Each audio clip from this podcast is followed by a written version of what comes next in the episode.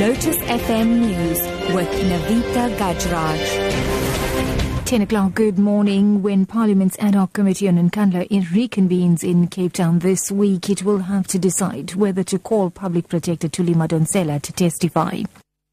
After the committee's visit to President Jacob Zuma's private homestead last week, opposition members called for Madonsela to appear before it, but ANC members were less eager.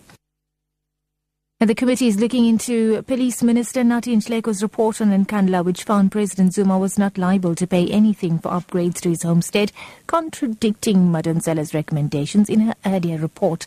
Here's Mercedes Besant. Madonsela came under attack from an ANC member of the ad hoc committee who accused her of having misled the country with a report called Secure in Comfort.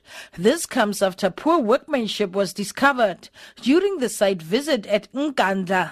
The remedial action she recommended was that the president should pay back a portion of the money used on non-security upgrades. These include a visitor center, amphitheater, cattle kraal, chicken run and a swimming pool.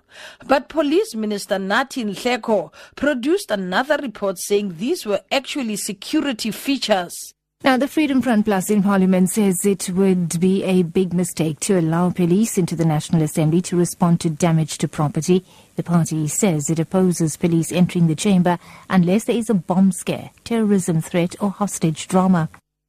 The National Assembly Sub-Rules Review Committee last week finalized and agreed on a proposal that police should be allowed to enter the chamber if there is physical threat to life or damage to property during disturbances in the House. Now, one disturbance earlier this year saw EFF members being controversially removed from the chamber. Here's uh, Mercedes Besant once again.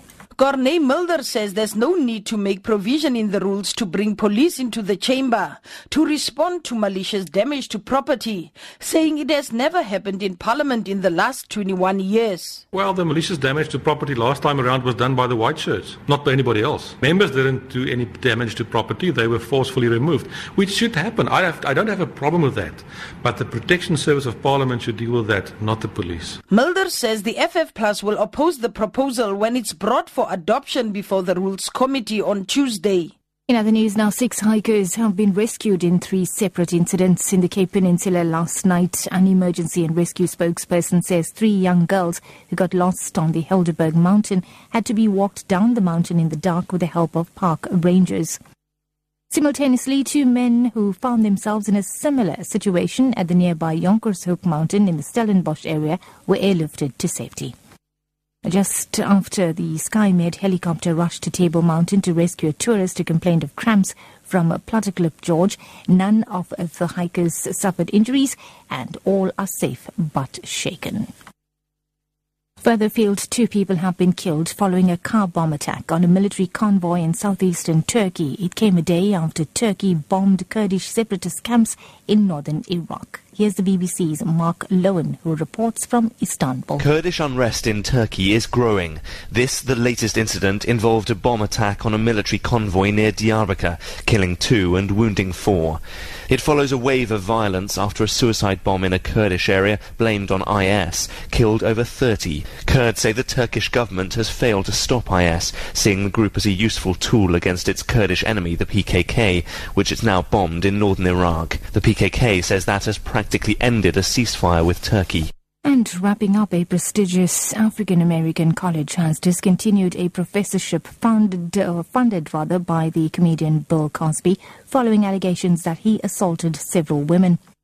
Spelman College in Atlanta, Georgia had provisionally suspended the position last year when the allegations first emerged. It is now returning what remains of the original $250 million donation. The 78 year old is facing a series of allegations dating back several decades, with more than 12 women accusing him of sexual assault. Cosby denies any wrongdoing and has not been charged with any crime. That's the news at 10, your top story this hour. When Parliament's ad hoc committee on Nkandla reconvenes in Cape Town this week, it will have to decide whether to call Public Protector Thuli Madonsela to testify. For Lotus FM News, I'm Navita Gajraj. I'll be back at 11 with a further news update.